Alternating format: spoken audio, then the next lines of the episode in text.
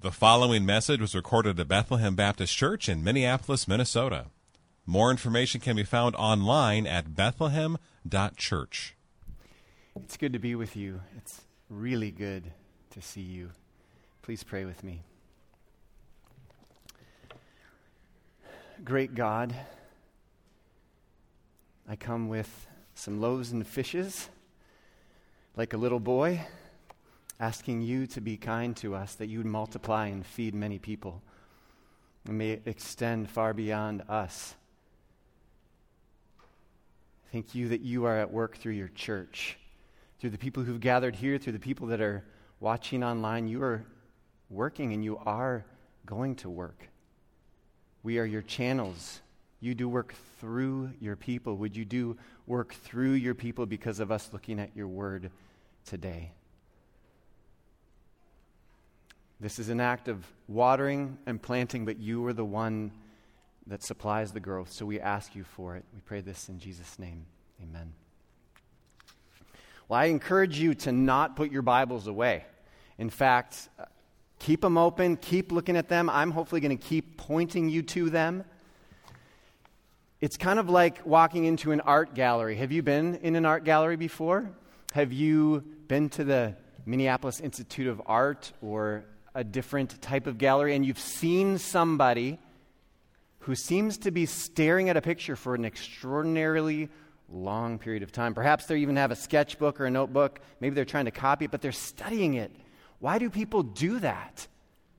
Well, I am not an artist, nor am I the son of an artist. I didn't even take art appreciation in college. So here is my very humble opinion. The more you study a painting, the more you see. The reality is, artists are communicators, and they are seeking to draw our attention to things by the light and the shadows and the way things are arranged. And this chapter of Acts is doing the same thing. Luke is an amazing artist. And what I hope to do is point out some of the things that I've seen this week, and yet there is so much more to be seen. So maybe in your small group you want to dig into it further. But what I'm going to try to do is point you to the main thing. And what he's trying to do is to point us to Jesus. And then once we see Jesus, he wants to take us deeper and see more about Jesus. And then once we've seen more about Jesus, he wants to take us even deeper to see even more about Jesus. That is what this text is doing, and that's how it's arranged. So if you kind of like a roadmap to know where we're going, it's really simple. Three points three paragraphs right in your Bible in front of you. Number one, Jesus' miracle in verses 1 through 10. It's the miracle of the Savior, and we're going to look at that. Secondly, Peter's question. Peter asks the question that is hanging in the air and points them to an answer that they were not expecting. That's the second paragraph in verses 12 to 16. And then the final section is the prophet's call. Peter strings together all these Old Testament passages that the prophets have written hundreds of years before this and says they were all pointing to Jesus. Do you see it? Do you hear their call? Respond to it. Deeper and deeper and deeper. This passage is meant to fix our attention on Christ and to see more about him. His, this text is filled with names and titles of him. It's filled with acts that he has done and has already accomplished and is doing. Look at Jesus with me in this passage and keep looking at Jesus with me in this passage. Let's begin in verse 1, 1 and 2. This is the section of Jesus' miracle, seeing that Jesus heals through his apostles in verse 1 through 11. It sets the scene, it connects to our passage from last week. If you're familiar with the early church, they were attending the temple daily. And what do we see them doing right here? Attending the temple. They were focused on prayers. What are they doing? They're attending the temple to pray. It was an ordinary day in the life of the church. Do you show up this morning expecting extraordinary things from the Savior as you do ordinary things as the church gathers? He's working. And it was also an ordinary day in the life of a lame man. The way that the language is written it's either that he was carried there right as they were showing up, or this is he was carried there earlier in the day, but regardless, regularly he was carried there. This was his normal spot. Kind of like you may have a normal spot and you're like, why is somebody sitting in my chair? That's my spot. This guy's spot was by the beautiful gate, and he was carried there. Now, the heart of this text, and I want to fix, encourage you to fix your eyes on there, is in verse 3 through 6. And children, I want you to watch, point to all the uses of the words about eyes seeing, looking, fixing attention, things like that. Just watch. It's all over the place. Luke wants us to see something, he doesn't want us to miss something. So look at verse 3 with me. Seeing Peter, that's the lame man, he saw Peter and John about to go into the temple, he asked to receive alms. And Peter directed his gaze at him, as did John, and said, Look at us. And he fixed his attention on them, expecting to receive something from them. Okay, so just pause there for a second. What did he want? What was he looking for? And then we'll look what does Peter want him to see? What does Peter want him to look for? He wants to receive alms. Why is that a big deal? This was how he survived. Life was very challenging for him. He did not have the physical ability to work, so he went to the temple to receive alms. A very difficult situation. Notice the word, the first word in verse 6, but. This is a contrast. He wanted to receive alms, but in contrast, Peter had something very different for him. Jesus had something very different for him. Peter said, I have no silver and gold I think what he's hinting at there is by the providence of our great his, history orchestrating God, he left his money bag at home that day. He didn't have a few coins to give him, he had so much more to give him. I have no silver and gold, but what I do have, I give you. In the name of Jesus Christ of Nazareth, rise up and walk. Look at what he wants him to see. Look at where he wants him to look. In the name of Jesus, we kind of throw that around. Uh, there's a really great podcast, Ask Pastor John, about why does the Bible use the name of Jesus. Check it out, dig into this more. But it's this reality of the very person, the very representation of Jesus. That's what I want you to be focused on, lame man. In his name, by his authority, Rise up and walk. And that is a command. Stand up and walk. The text then moves into several different actors. We see what the apostles do, we see what the man does, and we see what Jesus does. He's in there. I want to I want to point that out. So keep looking at the text. And he, that is Peter, took him by the right hand and raised him up. This man was used to being picked up, used to being carried it's very obvious he didn't like slap his hand away. He leaned into that. And as he did, immediately his feet and his ankles were made strong. Notice that is a passive verb. Were made strong. It happened to him.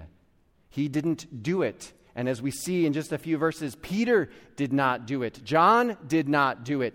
Jesus did it. Jesus heals. Jesus heals today. And what does he do? The people saw him walking and praising. And if you didn't get it, he's walking further in this text. Absolutely what we would do. Do you know somebody who's lame? I was interacting with my mom this week at a nursing home. She has multiple sclerosis. She is unable to walk. I was talking to her about this passage. The Lord has chosen not to heal her. If He had, we would be leaping and she would be leaping and praising and maybe doing backflips. I don't know. This is a real and amazing miracle. Jesus' miracle it moves into the, the next section. um, the response of the crowd and Peter's question. But let me just really quickly draw in those of you that might be a little bit skeptical. Yeah, this is a pretty good story. This is nice art, not history. Or you might have questions about that. How do we know that this really happened? Well, there's a lot that could be said about that, but let me just say a couple things. One, Luke is a phenomenal historian. Those who've really looked at his work and studied him know that this guy is unparalleled in his time.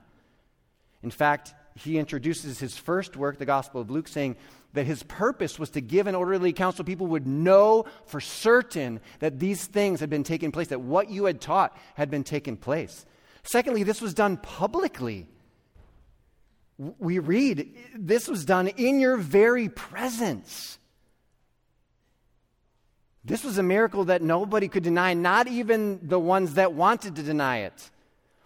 I'm going to set up this text almost like hitting the volleyball up, and Stephen, Lord willing, will spike it next week uh, when, when the conflict really arises in chapter 4. But in chapter 4, we see that even those that didn't want to give credit to Jesus, didn't want his name to be preached, could not deny that a phenomenal sign had taken place.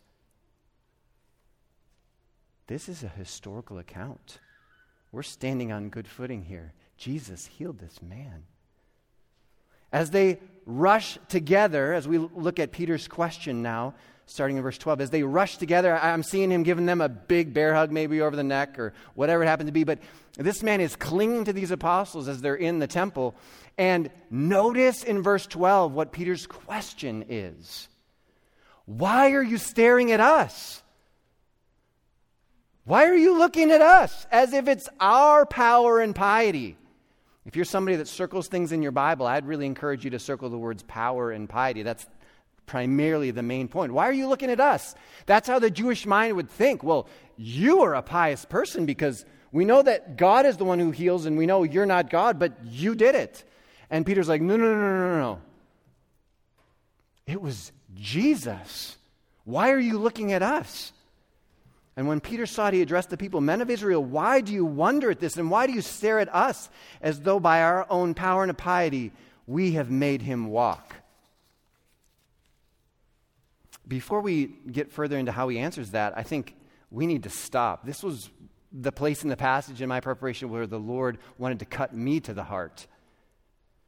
How often do I want people to stare at me? How often do I whisper things in my own ears? Oh, it's, it's by my piety. This is why the Lord is being kind to me and letting me do this. Or how often do I think, well, it's my power. I did that. Peter is like, no. Pride is so insidious. Where is it showing up in your life this week? It's like a shape shifting monster. You cut off one head and it pops up over here and says, Way to go, way to cut that off. And then we say, Yeah, it's a relentless enemy. And it absolutely opposes God. He set up the universe to bring him praise. And we think that God set up the universe to bring us praise. May we repent of that. May we run from that. May we see that this week and say, No, God, get it out. Heal me. But if that wasn't convicting enough, he not only, Peter, not only wants to deflect the praise from the apostles, he wants to take it deeper. And not just that the people would see it rightly, but that they would see that they killed Christ and that they would repent and that their souls would be healed. He has evangelism on his mind. I'm so caught up in the not wanting to have people look rightly that I sometimes miss the deeper need of their souls. And Peter does not miss that. Look at where he goes in this very surprising answer. In verse 13, it says, The God of Abraham, the God of Isaac, the God of Jacob, the God of our fathers glorified his servant Jesus. Now we might think, well, of course he did. That's his purpose. That's what the Holy Spirit is all about. But those words are quoted from Isaiah 52, verse 13. Why is that significant? Well, how many of you are familiar with Isaiah 53? God's suffering servant. The chastisement that was upon us, upon him, has brought us peace. By his wounds, we are healed. Did you know? Chapter divisions kind of mess us up. Did you know that in Isaiah 53, just a cu- 52, just a couple verses earlier, he talks about his servant being exalted before his servant suffers. It says this in Isaiah 52 13, Behold, which again means look. He wants us to see something. My servant, same words in the Greek translation here, shall act wisely. He shall be high and lifted up and shall be exalted, shall be glorified. He's promising that. And then he's walking through all of the unjust suffering of his servant. Why does he do that? Why is Peter doing that? Well, he wants us to see a couple things. He wants to see that it's Jesus' piety and it's Jesus' power that's healed this man. But even more, he's going there because God has exalted, has lifted up. In, in Isaiah, it was a future. This is going to happen. But now, God has raised up his servant Jesus by raising him from the dead. He's exalted him to the right hand of the Father, and he is doing these wondrous things. And you need to know that you were a part of his suffering. That's where he's going with this audience. Yikes. Look at, he says, You denied the holy and righteous one. Isaiah talks a lot about this righteous one. It says, This, the righteous one, my servant, calls him that in 53, verse 11. And in 53, verse 9, he says, He has done no violence and there is no deceit in his mouth. And yet, what does Peter do? He says, You denied him. You used your mouth to accuse a holy and innocent, the righteous one, not a righteous one, the holy and righteous one. There is no purer one than Jesus Christ. He was tempted in every way, yet without sin. And what did you do? You used your power, you used your violence to take him out. Look at what it says right there. You killed the author of life. Now, Isaiah doesn't talk about Jesus necessarily, at least from what I can uncover. It doesn't talk about him as the author of life in this section. But what do we know about this Christ? we know that all things were created by him and for him. We know that he just a chapter ago created his church by pouring out the Spirit, breathing new life into them, and he does as he does for each believer. And what do we know from this text? He reached down and touched the ankles and reconstituted them so that they were the way that they should be of this lame man. And what did they do with the author of life? The exact opposite. They killed him. Has the Lord God brought to your attention the way that what you think about him and how you act towards him comes into contact, into, into crashes into, crushes, meets up against who he is? That's what's happening here. He's leading them to repentance. Has that happened in your life for the first time? Is that happening to you and continuing to happen for you? We just talked about pride. God's purpose is to exalt Christ. We try to exalt ourselves. Those crash into each other and should lead us to repentance. Some of us are tempted to think, God's a liar, God's a lie. And yet, Jesus is the truth, the way, the truth, and the life. And in fact, He's the God who cannot lie. Where is God leading you to repentance? Notice the seeds of hope at the end of this section in verse 16. And in His name, by faith in His name, He has made this man strong, whom you see and know. So he's helping them understand this miracle was Jesus. He did it. And by faith that is through Jesus, has given the man this perfect health in the presence of you all.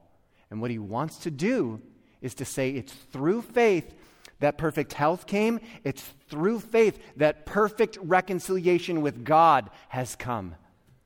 It's available to you. See it, hear it, cry out for it. Look to Jesus for it. It's by faith. It's by faith. The final section, beginning in verse 17, strings together all sorts of prophetic words, and their fulfillment is in Jesus, and the call by them is to repent. This is amazing. These are deep, deep, deep waters. We're going to skim across the surface. This is definitely a place where you can spend a little bit more time looking. We already saw some of it, but let's, let's keep looking. First, before we get there, though, let's make sure that we understand verse 17 and 18 correctly. 17 says, And now, brothers, I know that you acted in ignorance. Now, if this was written in 2021, we'd pause there and say, It's no big deal. You acted in ignorance. No problem. That is not Peter's point. He's not saying that at all. What he's contrasting is their ignorance, their not seeing it accurately with the way that God sees it accurately. Look at verse 18. It starts with the word but. In contrast to what you thought you were doing and what you didn't realize you were doing, God knew. In fact, he foretold it by the mouth of all of his prophets. And what did he do? He has fulfilled it. It was his plan. He said it was his plan, and he did it. Why did he do it? Look at verse 19. And this is the first call to them and to us in this passage. Repent, therefore, and turn back that your sins may be blotted out. We just need to pause for a second there and marvel at the God that we have been invited in to serve. There's no other God who blots out sins. Every other God says, Work! Keep working. Hopefully, it'll be enough. I'll judge it at the end. Flee from those false gods. Run to the one who blots out our sins. Praise that name. Take faith in that name. There is no one like him.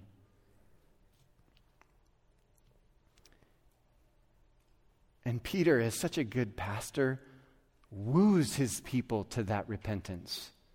Because how many of us have whispers in our flesh and whispers in our heart that if I repented, it would mess up my life?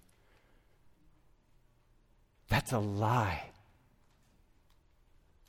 That's from the one that lies, seeks to deceive, seeks to kill.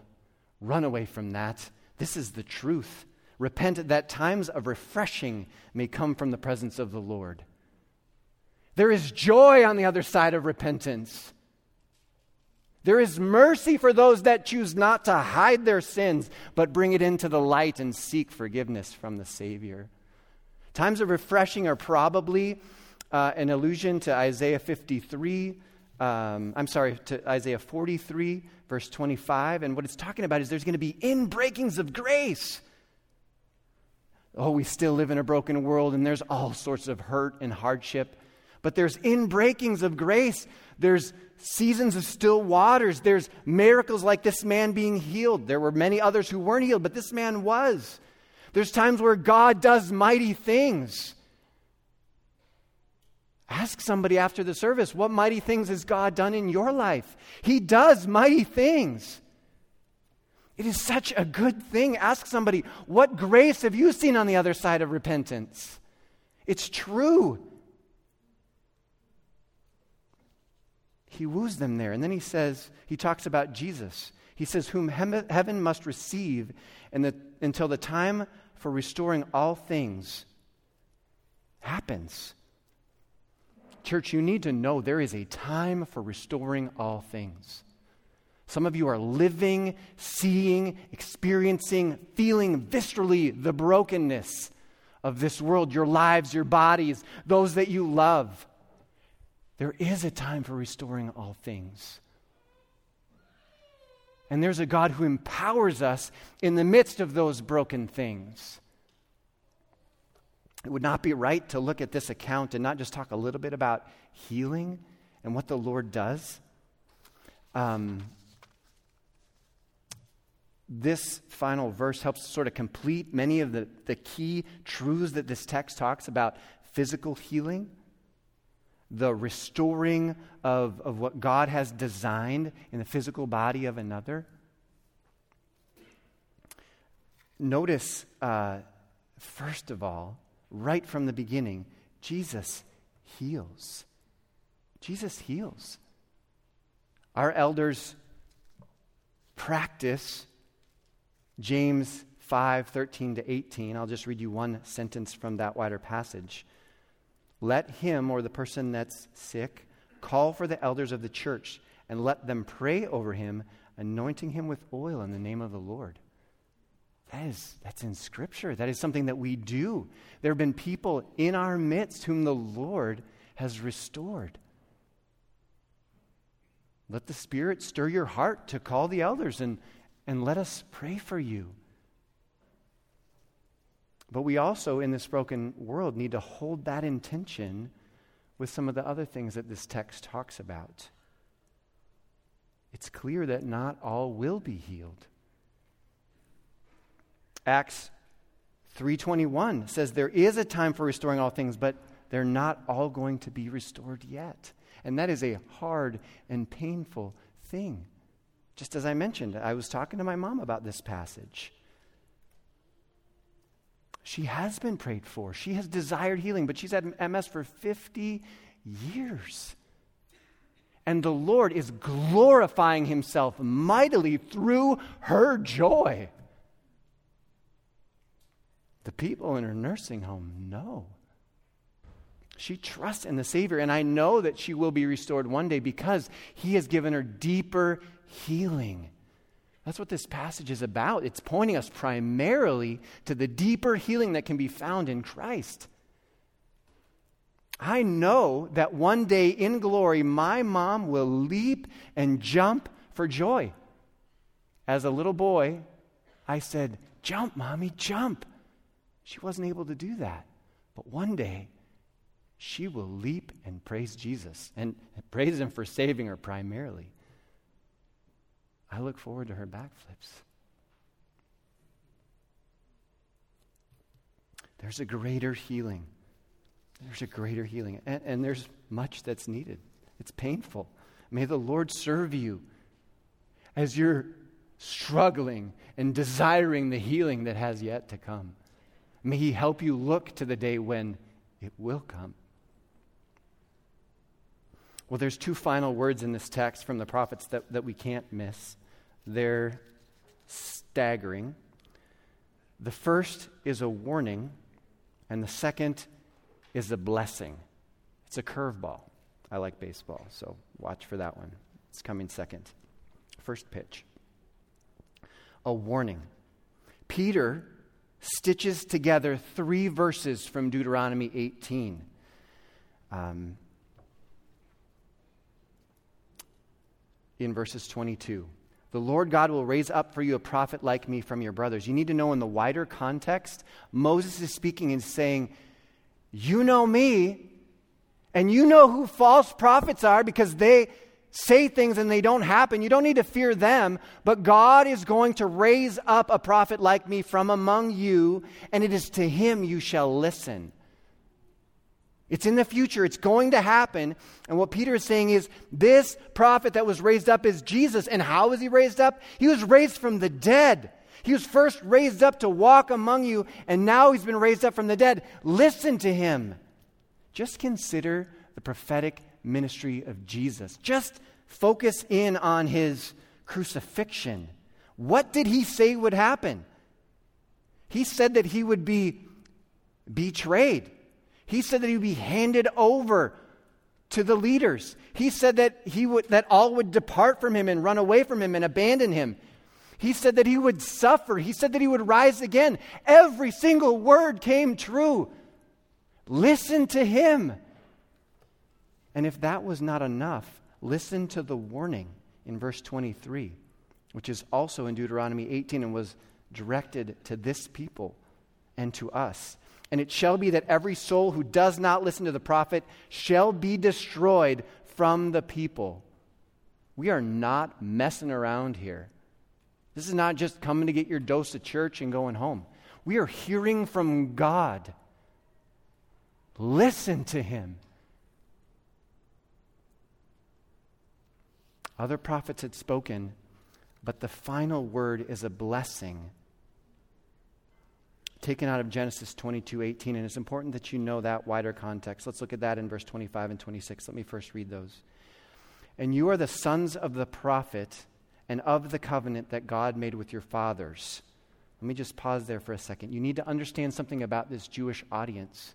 They thought they were right with God because they were the sons of the prophets and that God had made their covenant to them through Abraham. They thought they were good to go. Like some of you, maybe today, you think, I'm good to go. I'm in a Christian family, or I'm good to go. I do a lot of good things. I'm good to go. I come to church regularly. I serve. No.